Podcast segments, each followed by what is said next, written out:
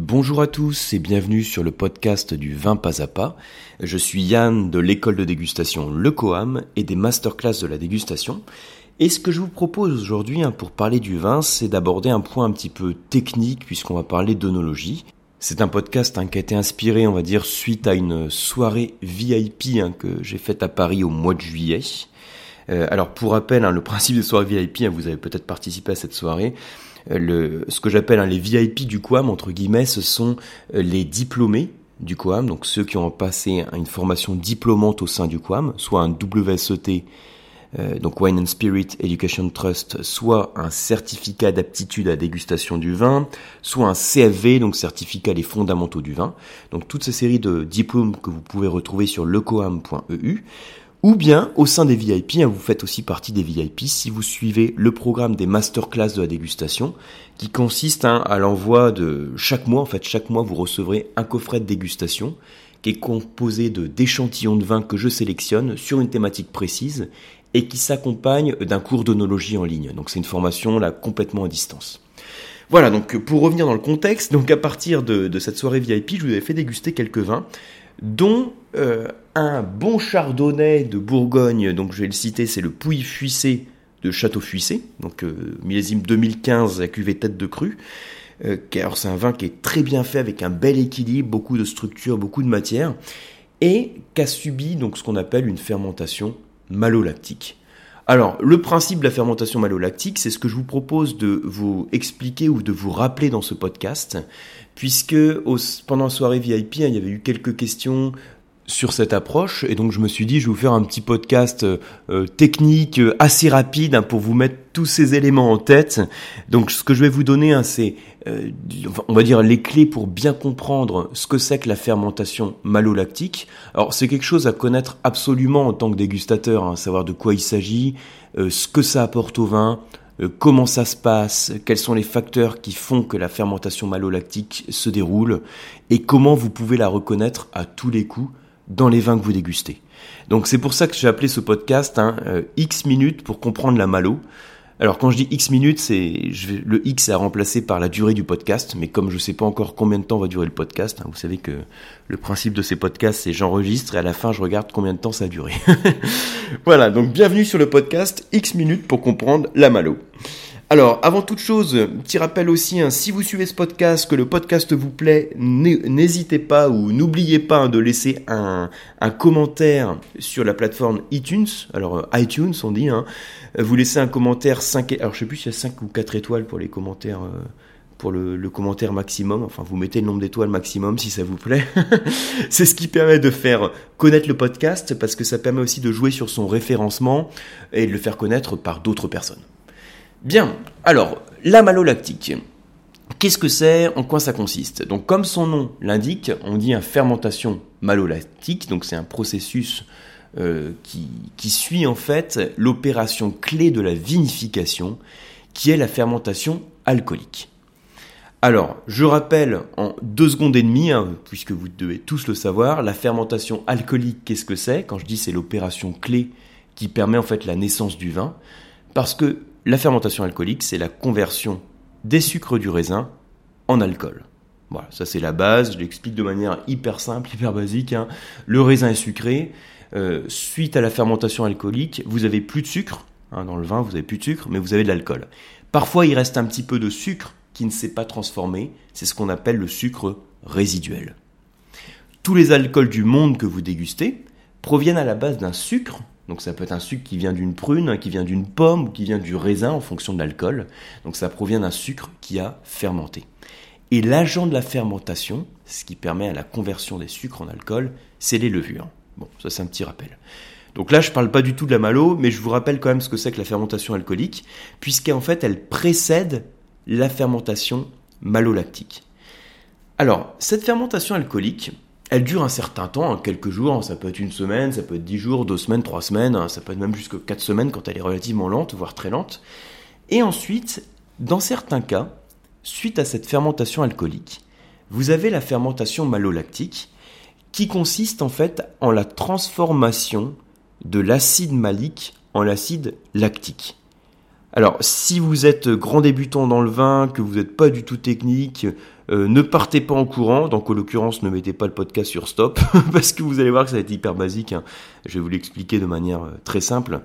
Euh, le terme fermentation malolactique, on l'écrit avec les sigles FML, comme fermentation malolactique, hein, c'est tout bête. Et donc le, les termes clés, c'est ML, donc la conversion d'un acide, l'acide malique, en un autre type d'acide. Alors qu'est-ce que ça veut dire ce truc hein? Qu'est-ce que ça apporte? Eh bien, il faut savoir que l'acide malique, c'est un acide, parmi les différents acides qui sont présents dans le vin, les différents acides organiques, l'acide malique contribue à donner une certaine sensation euh, d'acidité, entre guillemets, de verdeur du vin. Et au cours de la fermentation malolactique, l'acide malique disparaît et va se transformer en acide lactique. Or, l'acide lactique a la propriété d'être moins acide en bouche. Donc en gros, hein, si vous comprenez rien à ce que je vous raconte, vous comprenez quand même que l'acide malique, on va dire, est très acide en bouche. Donc euh, entre guillemets, il vous pique la langue. Hein, quand vous l'avez en bouche, vous dites tiens, euh, euh, c'est hyper acide, ça me fait saliver hein, comme comme du jus de citron. bon, c'est pas le même type d'acide, le jus de citron, mais bon, c'est pour vous donner l'idée. Et suite à la fermentation malolactique, quand vous allez avoir votre vin en bouche, vous allez dire tiens, ça me pique moins la bouche. C'est moins acide. Pourquoi Parce que l'acide lactique en bouche a la propriété d'être moins acide, pour faire simple. Donc en gros, la fermentation malolactique, qu'est-ce que c'est? Qu'est-ce que ça veut dire? Ça veut dire aussi que c'est une désacidification du vin. Voilà un terme bien barbare, mais qui veut dire comme qui est finalement très clair et plein de bon sens. Désacidifier, c'est-à-dire baisser l'acidité. C'est une forme de désacidification naturelle, puisque par ce processus naturel, la fermentation malolactique, on va éliminer une partie de l'acidité du vin. Alors, euh, une chose aussi, en plus d'une désacidification, c'est aussi une forme de stabilisation du vin. Et si on parle de stabilisation microbienne, c'est simplement parce que les microbes, donc en l'occurrence les bactéries, vont moins se développer en présence d'acide lactique qu'en présence d'acide malique. Donc c'est une désacidification, c'est une stabilisation, et qu'est-ce que c'est d'autre Enfin qu'est-ce que c'est hein, comme autre apport on va dire? Eh bien ça va apporter aussi des types d'arômes. Et c'est d'ailleurs comme ça que vous allez les reconnaître, hein, c'est les types d'arômes qui vont être créés. Il faut savoir que la fermentation malolactique, donc c'est une modification euh, du, profil aromatique, on va dire, puisque vous avez des composés aromatiques qui sont créés et qui ont des odeurs un peu euh, lactées. Alors pensez à lactique, lacté, donc des odeurs de crème et de beurre. Donc de, beurre, de crème. Ça veut dire aussi que les arômes qui sont liés au cépage, les arômes primaires et secondaires, et là vous entendez au loin la sirène qui passe, ça y est, elle est passée, les arômes primaires et secondaires, donc qui sont liés au cépage ou à la vinification, vont avoir tendance à s'atténuer, et vous allez avoir donc le développement de ces arômes de beurre. Alors au passage, hein, pour les chimistes, hein, c'est euh, le composé qui est créé, c'est le diacétyl. Euh, donc voilà, ça c'est vraiment les apports principaux, une désacidification, une stabilisation et les arômes. Je crois que j'ai rien oublié. Qu'est-ce qui fait que tout ça, ça se passe? Alors, tout à l'heure, hein, je vous ai dit pour la fermentation alcoolique, vous vous souvenez, je vous ai dit que le micro-organisme qui permet la fermentation alcoolique, ce sont les levures. Les levures, c'est un type de champignon. C'est pas du tout le même micro-organisme qui va permettre la fermentation malolactique, puisque là, ce ne sont plus des levures, ce ne sont plus des champignons, mais ce sont des bactéries. Et ce sont les bactéries lactiques. Alors, ça veut dire qu'il faut aussi des conditions hein, euh, euh, favorable hein, pour que les bactéries se développent et fassent leur boulot de, convertir l'acide malique en lactique, il faut une température idéale. Il hein. ne faut pas qu'il fasse trop chaud, donc en général c'est autour de 20 degrés, on va dire 18-20 degrés. Euh, il faut pas que ce soit euh, trop acide, hein, avoir pH entre 3, 3, 6. Voilà. Donc ce sont différentes conditions. Donc en général, il y a un laps de temps après la fermentation alcoolique, ça peut être quelques jours, parfois ça peut être quelques semaines aussi, suite à la fermentation alcoolique, pour avoir le démarrage de la fermentation malolactique. Voilà, et alors pour être un petit peu plus précis, comme à ce stade du, podcast, hein, je vous ai pas encore perdu, je vais être un peu plus technique. Alors là aussi, hein, euh, je, fais en sorte de vous le présenter de la manière la plus simple possible. Donc si la chimie ça vous parle pas du tout, euh, je vais dire c'est pas grave. Hein, je vais vous expliquer ce que ça veut dire en termes concrets, en termes de dégustation. Je vais juste vous citer euh, que, à quoi ça correspond, quelles sont les différentes équations en fait de la fermentation malolactique. Je le dis, hein, le truc à avoir en tête, c'est voilà, c'est l'acide malique qui devient l'acide lactique. Et ça s'accompagne aussi d'un dégagement de, de CO2, hein, d'un peu dioxyde de carbone. Donc ça c'est le truc à bien retenir. Mais il faut savoir qu'il y a aussi une autre réaction dans la fermentation malolactique.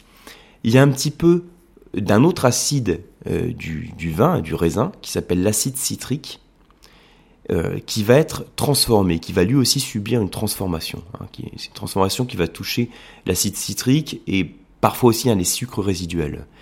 Et en fait, vous allez avoir une évolution de l'acide citrique en un autre acide, qui est l'acide acétique.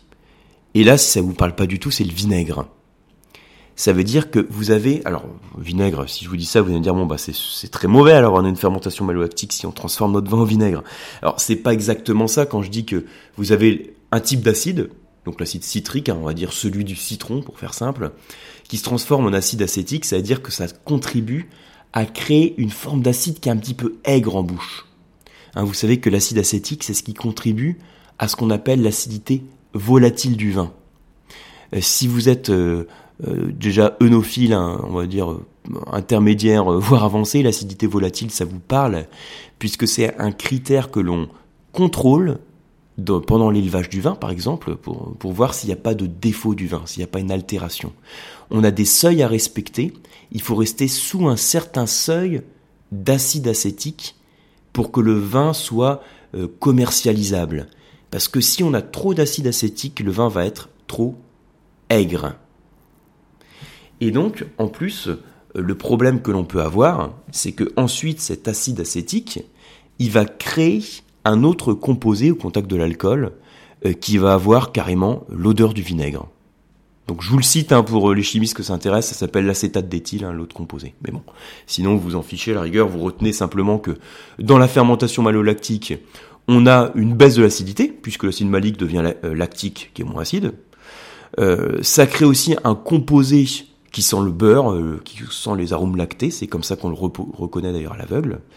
Et puis, vous avez aussi un autre acide, l'acide citrique, qui devient, euh, qui crée un petit peu d'acide acétique, qui contribue là aussi à la fraîcheur du vin, mais euh, cet acide acétique contribue aussi à l'acidité volatile, donc ça veut dire, hein, pour faire simple, qu'il faut pas qu'il y en ait trop. Voilà le truc.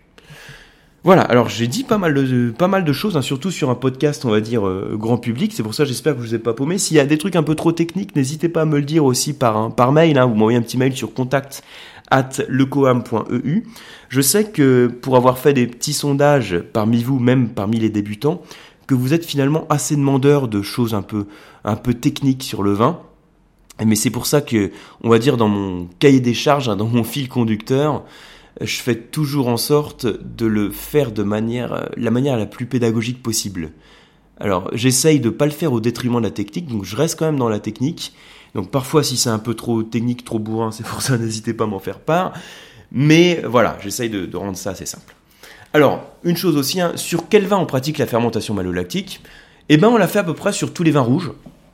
Mais par contre, on l'a fait beaucoup plus rarement sur les vins blancs.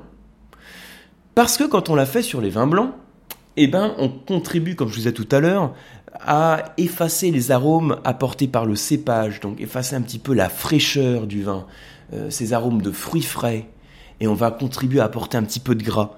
Donc c'est pas quelque chose que l'on cherche systématiquement dans le vin blanc. Donc en général, ce qu'il faut vous, retenir, c'est qu'on l'a fait, pour retenir quelque chose de simple, on l'a fait tout le temps sur le rouge et très rarement sur le blanc. Et les rares blancs dans lesquels on va la pratiquer, notre fermentation malolactique, ça va être principalement le cépage chardonnay sur les grands chardonnays de Bourgogne, parfois aussi sur le cépage vionnier, parfois également sur d'autres vionniers, sur d'autres raisins, pardon. Donc comment la reconnaître Retenir, ce sont ces arômes de beurre. Et c'est pour ça que au cours de la soirée VIP, quand on a dégusté ce bon pouilly fuissé, euh, on a aussi remarqué qu'il y avait un certain gras, une certaine texture, des arômes de, des arômes de crème, de beurre, qui est apporté par ce processus. Donc voilà pour ce podcast hein, sur la malo, la, la malolactique. Hein. on dit malo euh, quand, vous discutez avec un vigneron qui vous parle d'un vin qui a fait sa malo, il fait référence à la malolactique. En tout cas, bravo pour être allé au bout de ce podcast un petit peu technique. Euh, je vous dis à très bientôt pour un prochain podcast. Et puis n'hésitez pas aussi, hein, je vous invite à faire un tour sur le site du Coam, lecoam.eu, où vous retrouverez tous les cours d'onologie que vous pouvez suivre aussi bien à Paris en présentiel que à distance. Hein. Vous avez euh, sur le COAM donc un ensemble de cours à distance. Donc c'est la plus grande offre de formation à distance sur le vin, hein, ce qui fait du COAM le leader de la formation à distance. J'ai remis aussi pour l'été bah, pas mal de sessions, vous pouvez réserver dès maintenant, donc pour certaines sessions qui vont débuter à la rentrée. Donc voilà pour bien préparer hein, votre rentrée euh, d'amateur ou de professionnel du vin. Et moi je vous dis à très bientôt.